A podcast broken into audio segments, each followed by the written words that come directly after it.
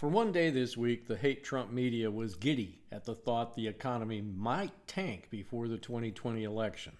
It went something like, and now for financial news, the yield curve on U.S. Treasury bonds dropped six thousandths of 1% yesterday. Ty, doesn't that mean we're about to suffer through a Trump recession?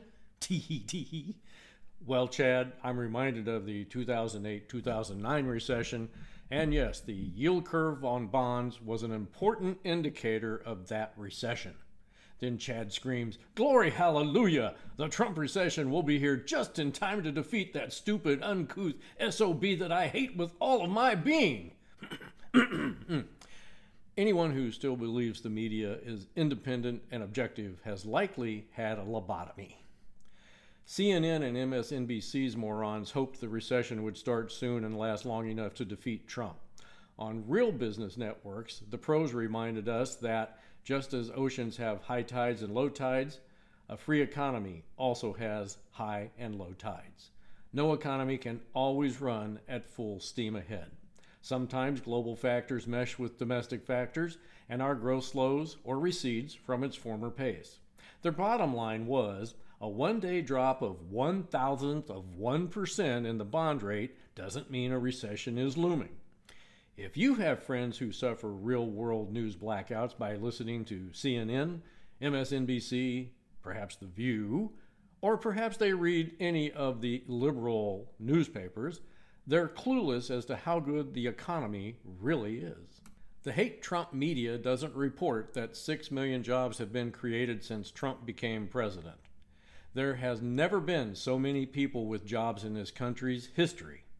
Obama kept his unemployment numbers low by conveniently assuming that people who couldn't find work after 12 months of looking must have decided to retire, say at age 35. Uh, right. The Never Trump media doesn't report that our unemployment rate is at a historic low of 3.7%. We are at full employment. The media doesn't report that unemployment rates for people of color are at historic lows and they're still dropping. The media won't tell you the economy is growing so quickly that there are a million more job openings than there are people looking for work. Just a few years ago, Obama declared that America had to exist in a global economy, and we just had to accept that higher unemployment will be the new normal for our future. Right.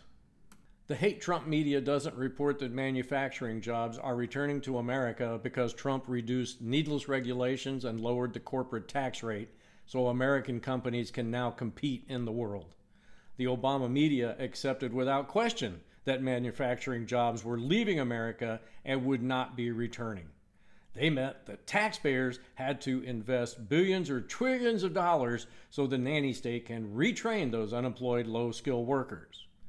Right. The Never Trump media pretends that Americans are not getting higher wages because there are more jobs than workers. This is happening to blue collar workers and middle management in every sector of the economy. That's right, the little man, the 99%, are starting to win, and the media just hates that.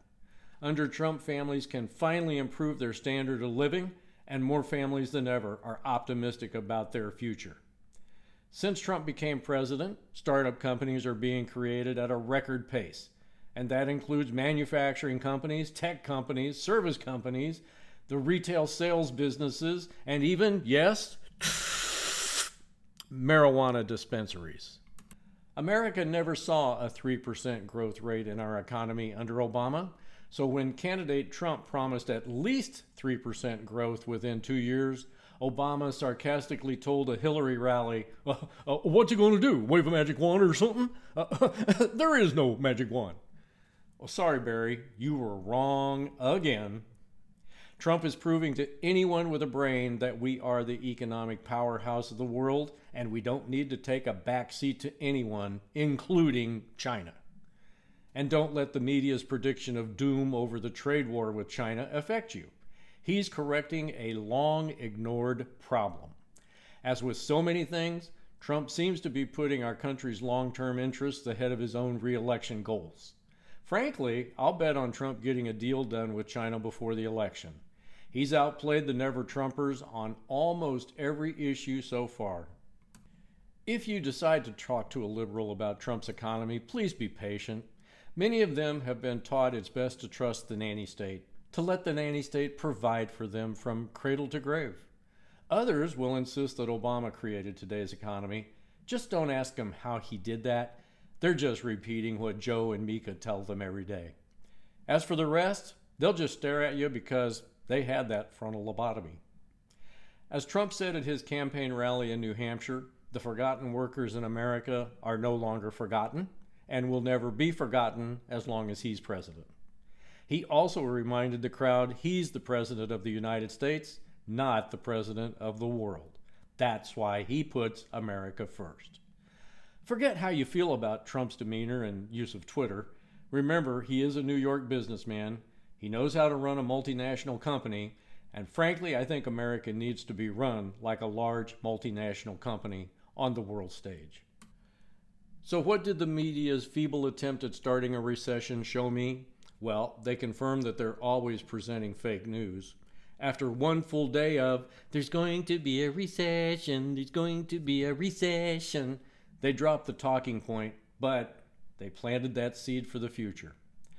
More importantly, the media confirmed that they are wealthy elitists who are rich and could not care less about our overall economic well being. It's good for Americans to suffer. Casualties are acceptable, especially if this creates the reason to get rid of Trump. After all, it's only been four years since Obama. If Sanders or Warren become president, it won't take that long for the Socialist Democrat Party to make America weak again. I like what I've been seeing during the past 30 months. I'm sticking with the Trump economy because I care about my kids' future. That's how I feel about this subject, and thanks for letting me get this off my chest.